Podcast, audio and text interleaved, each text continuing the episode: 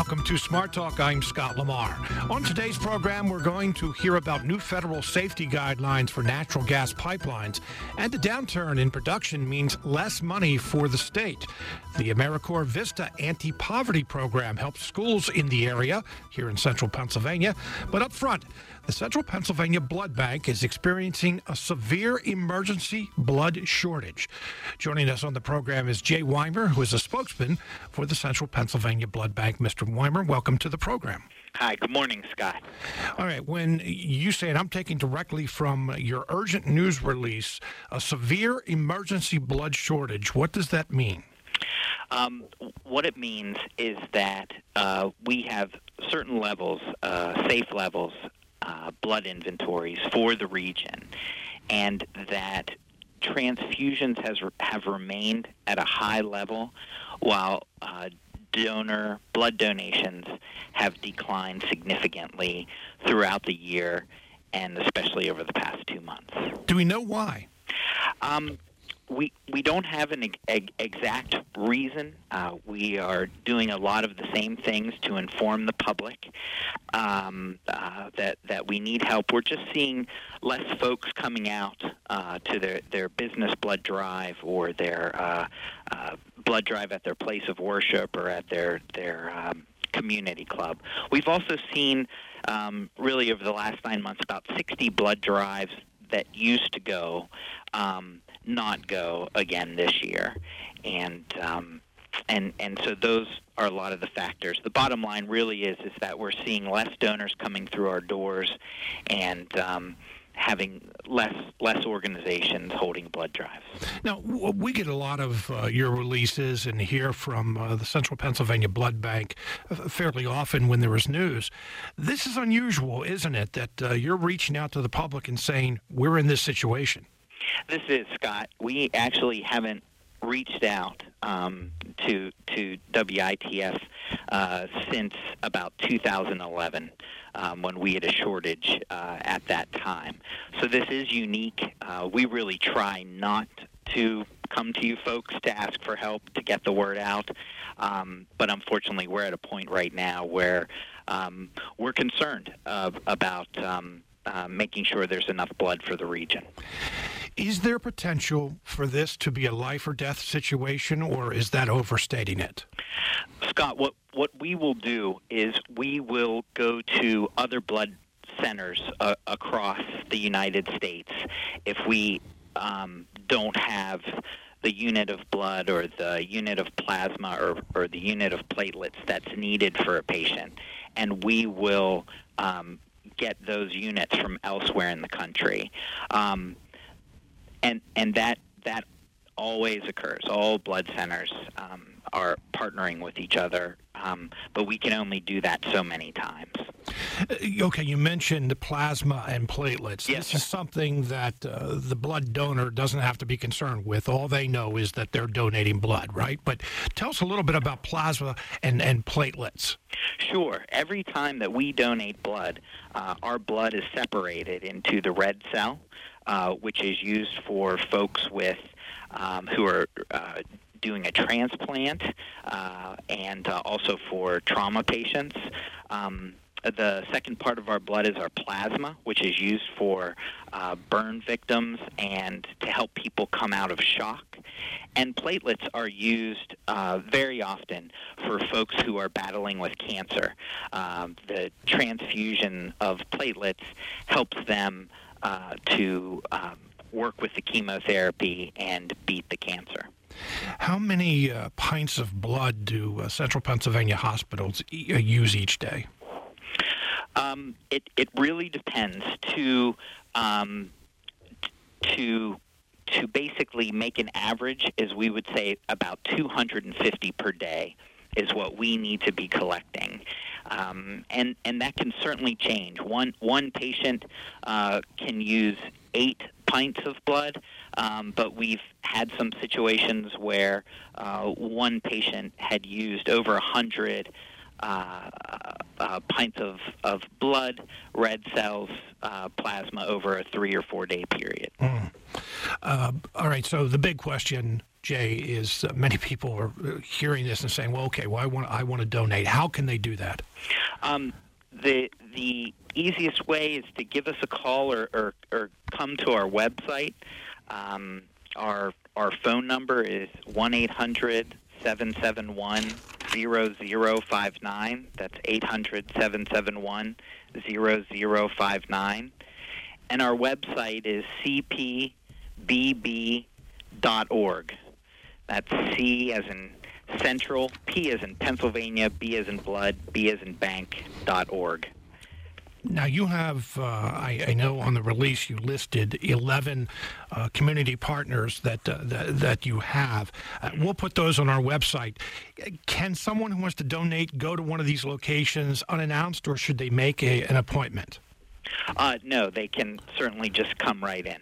Okay, so if you were going to, uh, uh say, the Lebanon VA Medical Center, Good Samaritan Hospital in Lebanon, Pinnacle Health, Harrisburg, WellSpan Health in York, Gettysburg Hospital, Carlisle Regional Medical Center, Ephrata, these are just a few of them.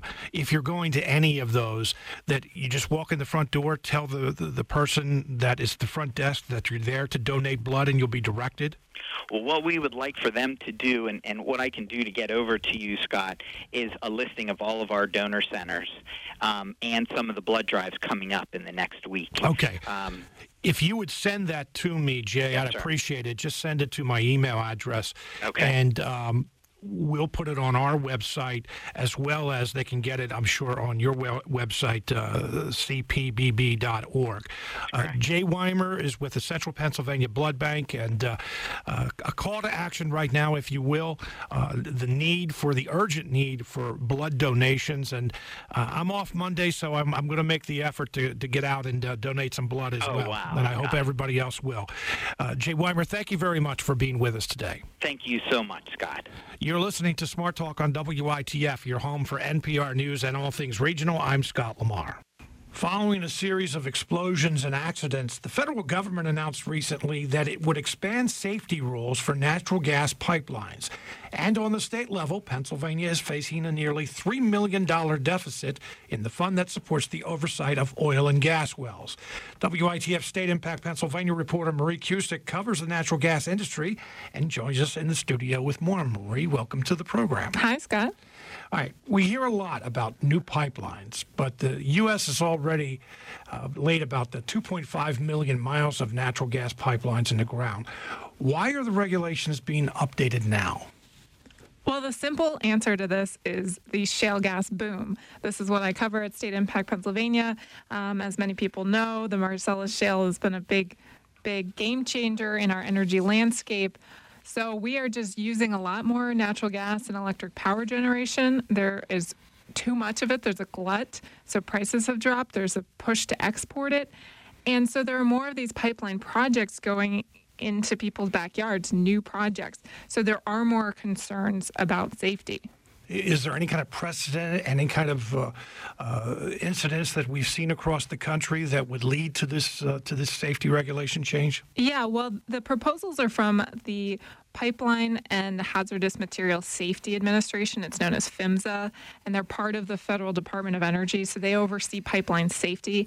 And yes, they did cite a, a big accident in 2010. It happened in San Bruno, California, and it was a big explosion that killed eight people. Pennsylvania, obviously one of the nation's leaders in production of natural gas, even though, as you mentioned, uh, natural gas production is way down compared to just a few years ago. How would Pennsylvania be impacted by these new rules? Well, one of the biggest changes is that there are kind of two big changes. There are going to be oversight of older pipelines that were built before the 1970s that were exempt from some of these safety rules. And then, really, this also brings regulation to thousands of miles of gathering lines.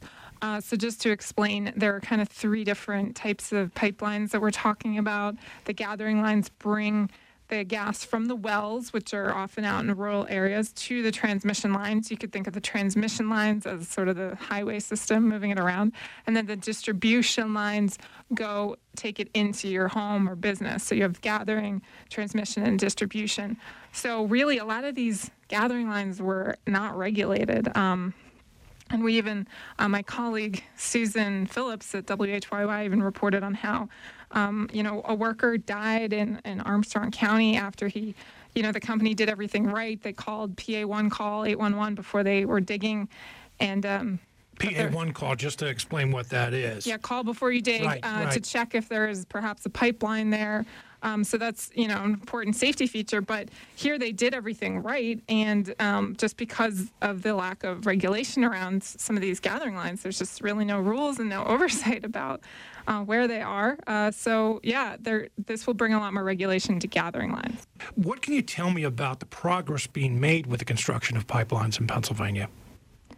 Yeah, well, I don't know if I'd say it's moving slowly. It's actually, um, you know, moving rapidly. Although what happened was I don't think the industry was prepared for the amount of gas that they'd get.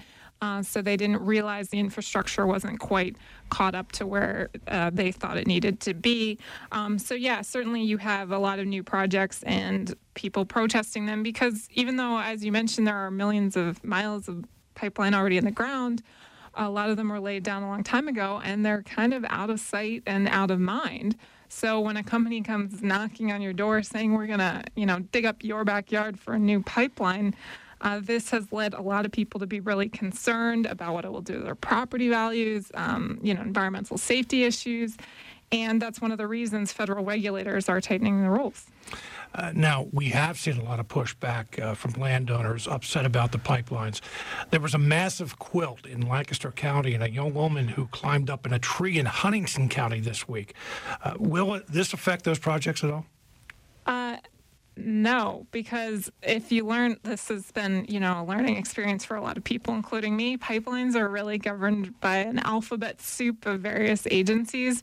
So you often hear about FERC, which is the Federal Energy Regulatory Commission. They decide whether um, interstate pipelines that go across state lines, whether they get built or not. And here, with the safety rules and the safety regulation, falls under the Department of Transportation and PHMSA. Um, so that's what we're talking about here. So you have one agency, FERC, that approves the pipelines, and another that regulates safety. And then here within Pennsylvania, you got the Public Utility Commission. They're involved. Um, DEP, the Department of Environmental Protection, they kind of have a small role when the pipelines cross waterways. So, no, really, PHMSA's safety rules won't have an impact on whether these projects move forward um, because that's handled by other agencies. With that many agencies that you just listed, it's almost a wonder anything ever gets done. Well, interestingly, too, um, I'm talking about interstate pipelines that cross state lines. And when it comes to intrastate pipelines that don't leave the state boundaries, Pennsylvania is actually one of, I believe, just two states that doesn't even have a single agency to handle pipelines. So that's become part of the problem here as the network has expanded we don't really have a single place where people can go for information, um, you know, and resources. And it's just a lot of different agencies. In fact, that's one of the reasons why, when he was elected, Governor Tom Wolf convened this pipeline infrastructure task force, which was headed by uh, the DEP Secretary John Quigley, and it was a, a group, a kind of a giant uh, committee of people to talk about what Pennsylvania needed in terms of um, pipeline, reg- you know, changes to regulations or even just a map. That's one of the things they're lacking is a really good map to show where the existing pipelines are and the proposed pipelines. One of the real controversial issues that we face, not here and just here in Pennsylvania, but all over the country, involves eminent domain, where a government agency can come in and actually take land. Now, they compensate uh, the landowner, but uh, if it you know, eminent domain land uh, laws, I should say, um, usually are restricted to if it's in the public in- interest. What about the use of eminent domain for some of these pipelines? Yeah, that's been a really hot topic, and that is actually why that young woman climbed up this tree in Huntingdon County this week. Uh, she was trying to stop some tree felling on her property um, for the Mariner East pipeline, uh, which is a liquids pipeline that's running across the state. So, yeah, I think a lot of people weren't aware that a private company um, can use eminent domain. Uh, they often think of it as the power of the government. So, you might think of, okay, well, they're building a highway or something, um, you know, for the greater good that we could all drive on. And, and the argument has been, well, these pipelines are for the greater good and they can use eminent domain, and that has surprised people. So, what's interesting too about about the big pushback and opposition and controversy that we're seeing is it's really united people on the left. You might you might expect you know sort of environmental groups and people on the left to be concerned about climate change or other issues with pollution, but really on the right as well, there are a lot of people who are very upset about their personal property rights and um, they're not happy at all about the use of eminent domain. And you know, the companies, um, if you talk to the pipeline companies, they say, look, we try to work with people and negotiate with them, and eminent domain is really a last resort. Well, government says that too, and I, I think you're right that uh, many people probably don't realize that a private company can uh, use eminent domain. You also reported this week that uh, Pennsylvania is facing a $2.9 million deficit in the fund that supports its oversight of oil and gas wells. What's going on there? So that's a projection from Governor Tom Wolf's um, budget office. Basically, it's the fund that is supported by the regulated community, which is the drillers, um, which pay for you know people at the State Department of Environmental Protection to do things like inspections and reviewing permits. And it's basically just the overall slowdown in drilling. They're bringing in a lot less money because a lot fewer companies are seeking to drill. So they're projecting, yeah, for the next fiscal year, they expect it to be almost $3 million in this fund. And the following fiscal year, $9.8 million deficit. Mm, that's a lot of money. What about inspections and uh, permit reviews? I understand that uh, there are there are some vacancies, and if we are not bringing in the money that uh, is projected, what about those vacancies? Yeah, this came up a few weeks ago at the DEP's budget hearing. Um, the Wolf administration kind of quietly uh, placed temporary uh, limits on all state agencies filling vacancies. So it wasn't like the hiring freeze they did last fall during the budget impasse. It was more like, okay, you have 100 people, 100 jobs that are vacant. You just don't fill any of them right now. So um, this became kind of a a controversial point during uh, one of the DEP's budget hearings because, um, you know, some of the Republicans on the committee were like, hey, these 24 vacancies in your oil and gas program are funded exclusively by permit and fees paid by the regulated community by drillers, so why don't you fill them? Um, but I so I followed up and I asked, and they said they really just can't fill these jobs. They have 24 oil and gas inspector jobs that they can't fill because this fund is just headed into projected to be in deficit because of the slowdown. Now, 24 vacancies doesn't sound like a lot. Is it? I mean, in comparison to the number of employees, the number of uh, inspectors out there? No, I don't think it's a lot, but it's sort of, you know, I think what it, the question it raises is that this industry, as anyone knows, it booms and it busts. So, what do you do when it busts, especially if you fund this program off of exclusively fees paid by drillers? When it busts, can you still do what you need to do? And, you know, the question has come up again if you're, I know Governor Wolf has said he wants to use uh, a gas severance tax to fund public education.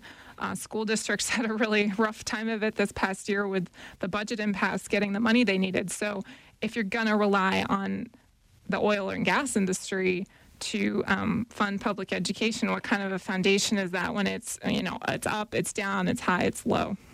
Well, is there a relationship with pipelines? I mean, uh, we know that the, the bust right now is attributed to some of the things that you mentioned earlier, the low prices, uh, you know, that we have an overabundance right now.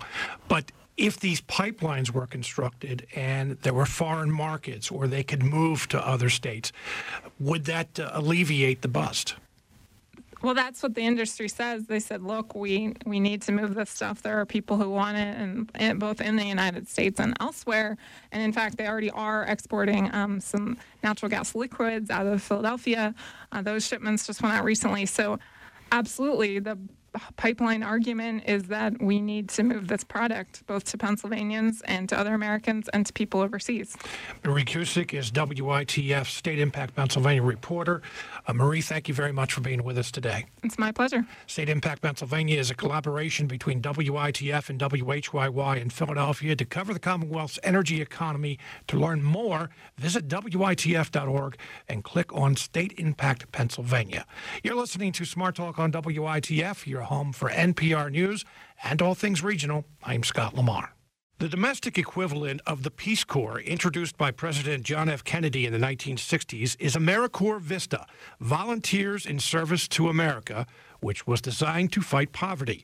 Today, it does much more, including fostering partnerships between schools, national service programs, and community based organizations to support low performing schools. Max Finberg is the director of AmeriCorps Vista, and he's in Harrisburg today. Mr. Finberg, welcome to the program. Thank you very much, Scott. I appreciate it, and I'm excited to be with you. Uh, tell me about AmeriCorps Vista. Your introduction was spot on. AmeriCorps Vista just celebrated its 50th anniversary as the domestic Peace Corps founded by President Johnson. We were an idea that President Kennedy had to create a very similar opportunity for service that uh, Americans could do here in our country, similar to the Peace Corps. And we have spent those 50 years helping to build the capacity of low income communities, helping to alleviate poverty, helping to target a number of different things about the effects of poverty that human capacity can help address. So rather than a specific program or, or even just money, we get to put committed folks into communities where they can make a difference. Well, what does that mean specifically? Because, as you say, I mean, just here in Pennsylvania, you have uh, 15,000, more than 15,000 people working at uh, 2,500 locations. But what does that mean as far as hands and feet on the ground? That's a great question, and one I'm excited to be here in Harrisburg to, to witness. So, uh, a little later this morning, we'll join one of those AmeriCorps Vistas going down to Downey Elementary School, where he has worked with uh, Pennsylvania Campus Compact through Messiah College and uh, is focused on helping to connect community resources to benefit the students and parents, not just of Downey, but of other schools here in Harrisburg, where the teachers don't have time for that. They're busy teaching. And the administrators, the principal's been a huge supporter, but he or she doesn't have time for that. So what a Vista can do and is doing here in this city as well as around the country is connecting those dots, is expanding the reach of a school or an organization or a city hall that wouldn't happen otherwise. And that's the role that Vistas play.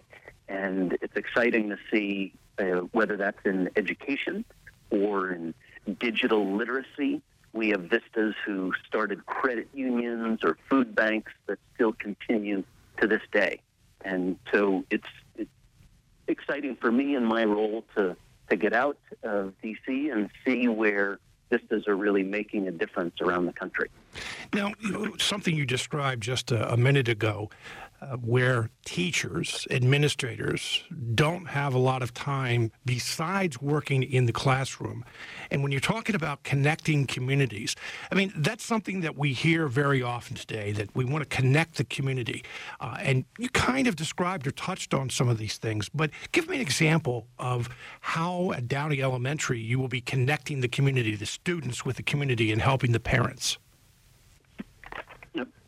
So, what's what's terrific in putting meat on the bones of what partnership means is uh, a Vista working with Messiah College, with the United Way here, has brought together different resources of what's going to help those students and those parents connect with the, the larger community. That could be a donation of computers or tablets could be in recruiting other volunteers.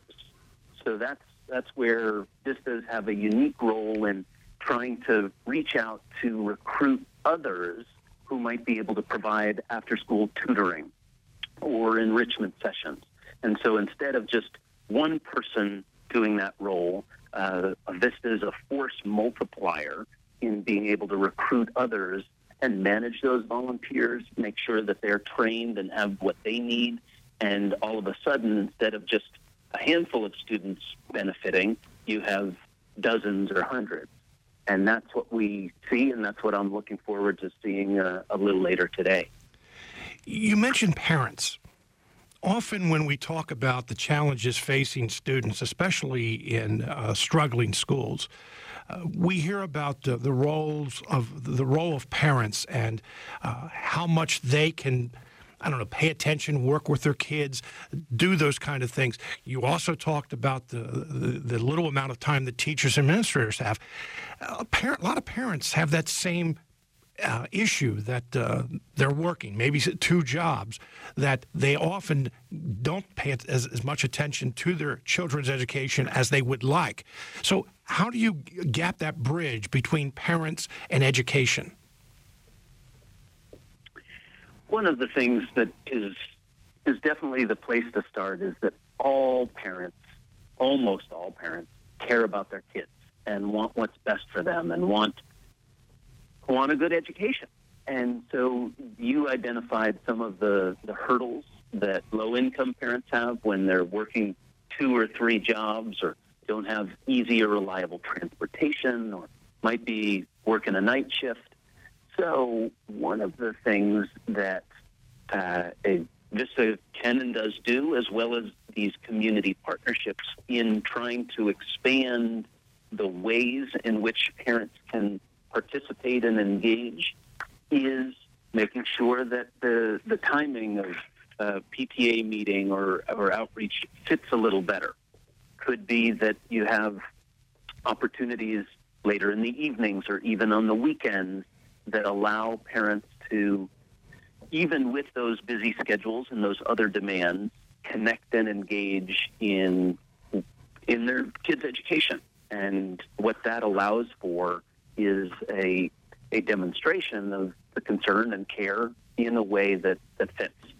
So finding creative ways of communicating and engaging with parents is one of the roles that uh, we can and do play to make sure that that that happens. Now, you, maybe not you personally, although I'm sure you have, but uh, AmeriCorps Vista, uh, in working with schools across the country, you've seen a lot of different situations. I know this is a broad question, but what are some of the challenges facing schools, especially struggling schools? The ramifications of poverty have a number of different uh, uh, illustrations or or manifestations, I guess, and education is one of them, where uh, the resources in a lower income school in a lower income neighborhood are clearly different than those across the river or in a different neighborhood or suburb, and so we see that both in the the location and the physical plant of schools, but also in terms of some of those enrichment opportunities. Uh, so I was just talking with uh, some folks working in Indian country on Native American reservations, where so few of them have access to summer learning opportunities, and the the difficulty there of coming back to school and starting off lower at a lower reading level than you ended the school year before because you weren't engaged in anything over the summer. So we see that very clearly. We see a lack of exposure on some of the technology and the digital learning space. So we're uh, entering in the conversations with private sector companies and others to try and offer more of those opportunities so that low income kids aren't as disadvantaged as they continue down the school pipeline, whether it was being able to read at grade level in the third grade, which is one of the good indicators of, of future progress, or have access to opportunities uh, around STEM or, again, digital learning in the later grades and then are ready for college or career is something that we see in a variety of different ways and are working to address. What about special needs uh, students? Uh, we know that uh, the percentages of uh, children who uh, are in need of special education in the lower um, in the lower income areas uh, that the percentages are a little bit higher. Do you have anything specifically in your organization to deal with those special needs children?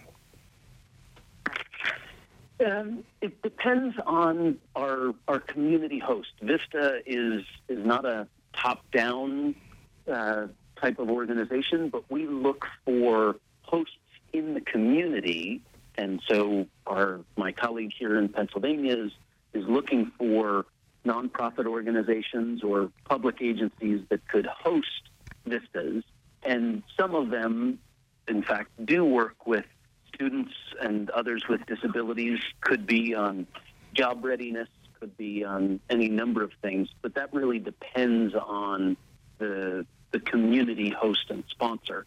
And so I don't know how broad our portfolio is in, in that space around the country. Mm-hmm. So Messiah College is your host here in Harrisburg. They are. And it's it's a great illustration of partnership. so Messiah College is hosting a Vista thanks to the state association of colleges called Pennsylvania Campus Compact.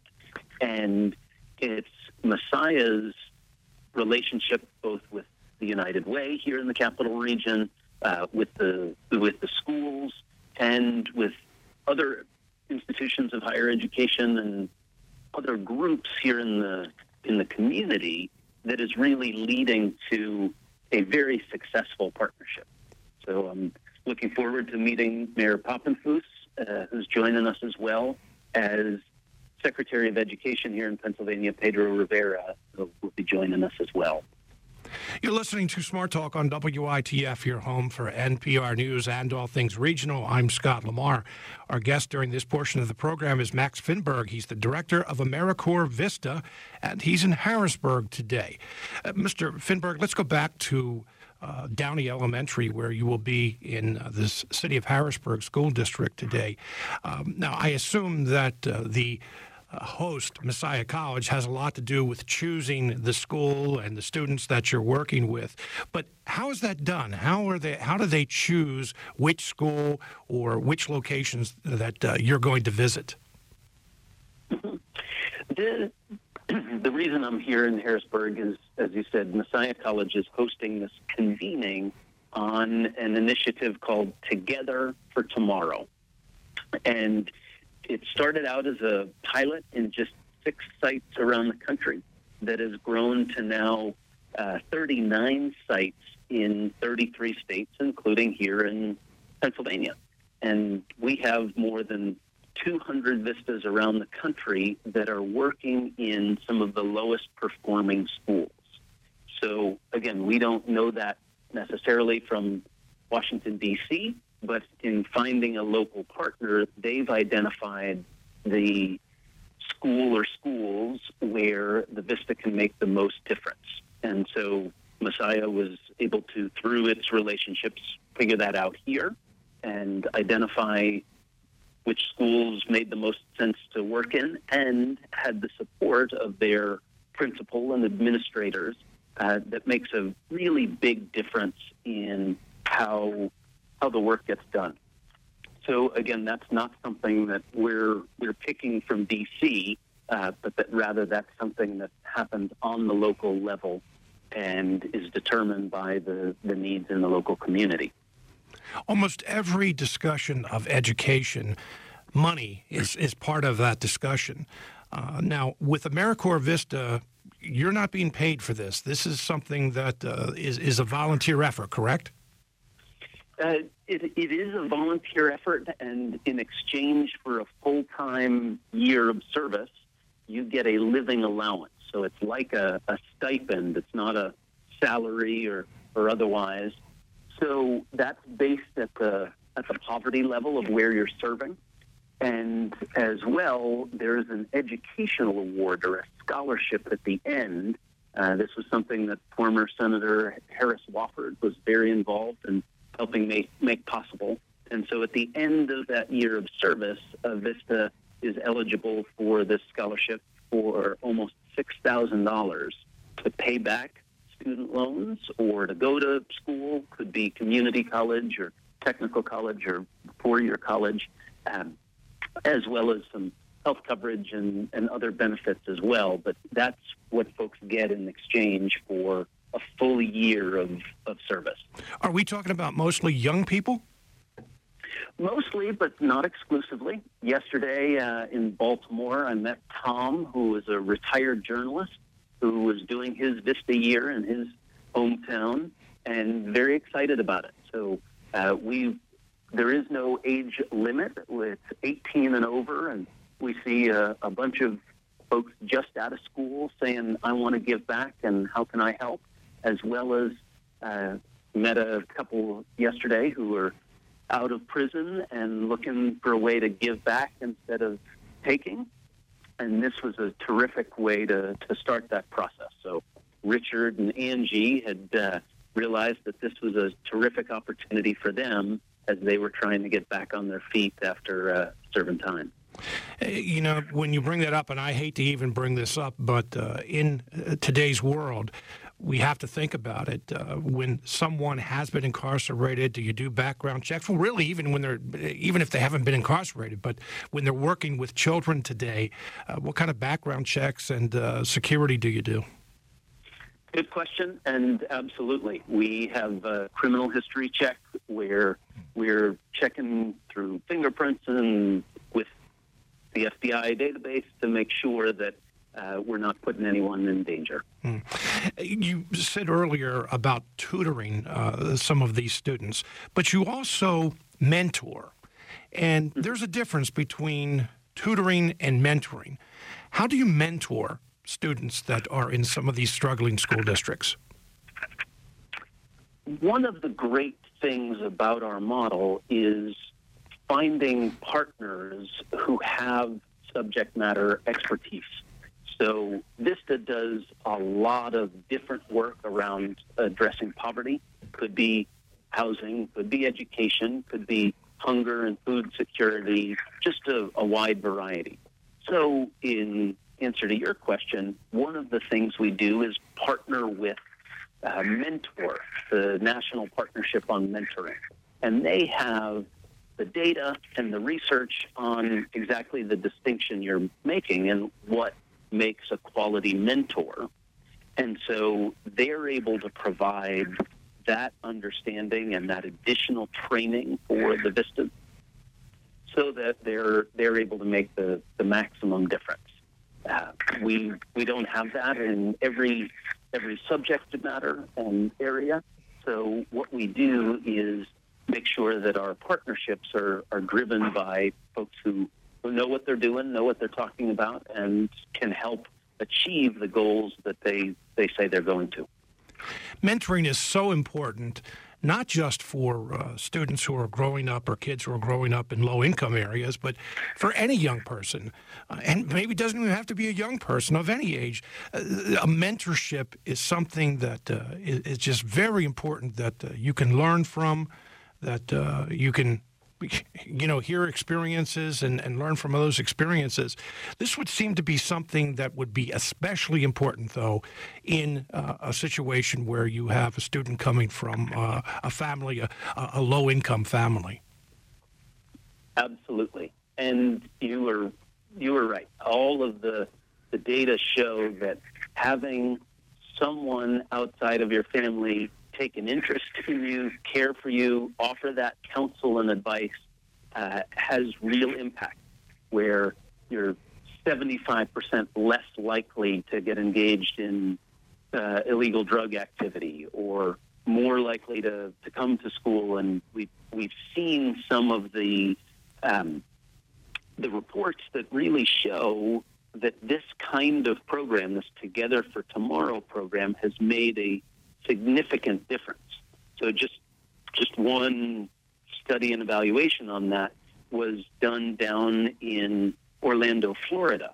Uh, the United Way there hosts their Together for Tomorrow program and showed uh, how much of a difference it made. So, for example, of the students who were mentored, 67%, two thirds of them achieved higher scores academically compared to this uh, control group of similar students, same demographic who were eligible to be mentored but who didn't have a mentor. And same results on the on the uh, elementary school side, and then 83% of those students who had a mentor had better attendance records than the group who didn't. That's just a big deal. You're going to be at, at Downey Elementary School in Harrisburg today. Uh, is there any difference in reaching out to these kids at a younger age than, say, middle school or high school? It's it's one thing that we see all along the continuum. So the the recognition that needing to start in, before kindergarten to make sure kids arrive ready to learn. Uh, but one of the things that, again, the, the data have shown is that if you're on grade level for your reading by third grade, you're on a good track. If you get to third grade and you're already behind, it's a lot more difficult to catch up. So you're right, starting even earlier, and again, we, we see a number of studies that have shown that in third grade is, is a key. So that's where a lot of uh, AmeriCorps' effort, our, our sister program doing more direct service is engaged, and and other programs trying to make sure that pre-middle school already you're in a better place. You're in a unique. Then, Go ahead, finish your, what we are saying. Well, and then once you're in middle school and, and high school, it's those opportunities, whether it's around STEM or technology, that uh, gets you ready for whatever's next. You're in a unique position to see what schools are doing across the country. Uh, and I have a couple questions along those lines, but have you seen an improvement in our schools? Are we staying the same or are we worse? Actually, I'm proud to say and happy to say that we're doing a little better. It's not universal, but now, over the last few years, we've seen an increase in the high school graduation rate to, it's now about 82%, which is one of the highest in history. We need to keep keep moving that up, and that's the goal. But I, it's pretty terrific to see that there is real improvement. Uh, we know where schools are struggling and having trouble, and one of the things that AmeriCorps has done over the past few years is trying to get more and more of, of our folks into those schools to, to make a difference. And again, we're starting to see that, not across the board, every single location, but uh, I am pleased to say that we are seeing those those kinds of improvements. Well, the, the, the dropout rate going down is uh, a, a real key. I'm curious families that you work with, and you cannot make a universal statement, obviously. Uh, you said earlier that most families want their children to get good education. Do you find that there are parents out there, families that, that most of them anyway, the, the great majority of them say, we know that one of the best ways, or one of the only ways, in fact, to get out of poverty is to get a good education. Mm-hmm. Absolutely. Yesterday, uh, on March 31st, was Cesar Chavez Day. It was his birthday. The great civil rights activist who fought for farm workers and justice who grew up in the fields, providing the food that we get to eat on our tables, uh, is a great testament to to that. Two of his granddaughters are, are friends of mine, uh, one of whom works in the White House. And it's because of education for that vulnerable group of, of folks, as well as others from rural areas or inner cities, where education really has made a difference. And it's exciting to see when that's the case.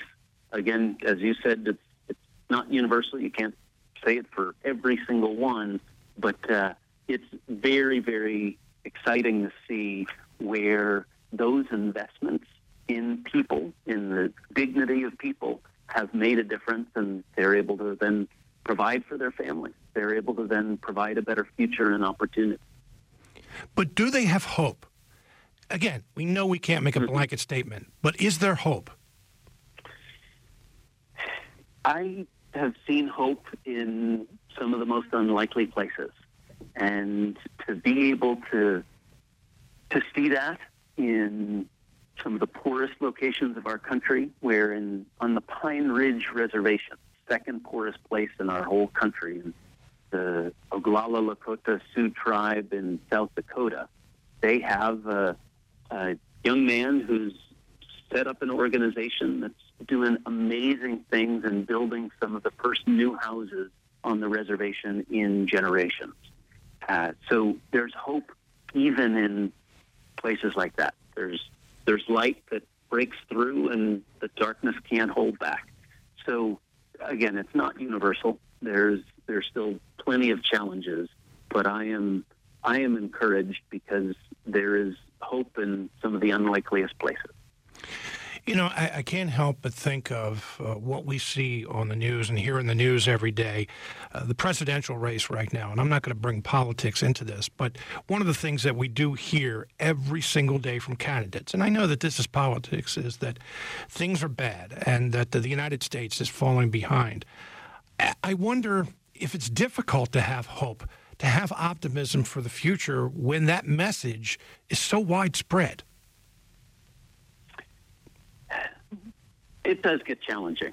Uh, the reality of not being able to, to break through some of the, that conversation, to share some of the terrific data that point to good things. So to have, oh, more than 71 months of private sector job growth in a row, one of the best economic trends in history, and not have that reported or have the the deficit reduced by a significant amount and you know people still saying that the sky is falling or the fact that there are uh, more than 90% of people who now have health insurance at the lowest rate of uninsured in our history that's a terrific sign of hope and movement in positive direction. But you're right that that has difficulty breaking through and is one of the things that President Obama keeps trying,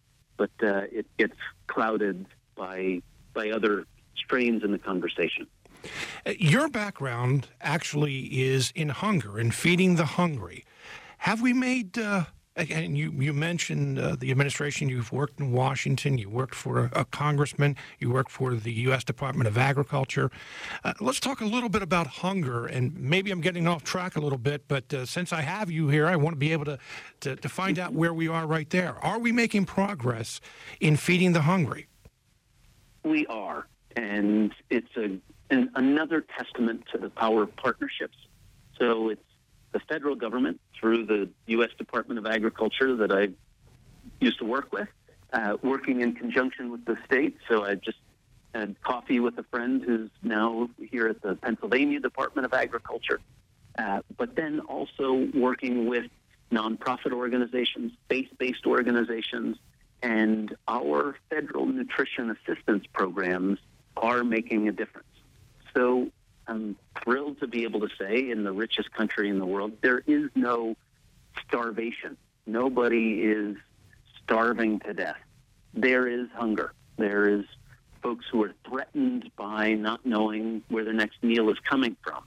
And through the Supplemental Nutrition Assistance Program, SNAP, what used to be food stamps, we were able to make sure, even in the depths of the Great Recession, that folks at least had something to help. It's not always enough, and that's where our private sector and charities, the food bank system come in to try and help.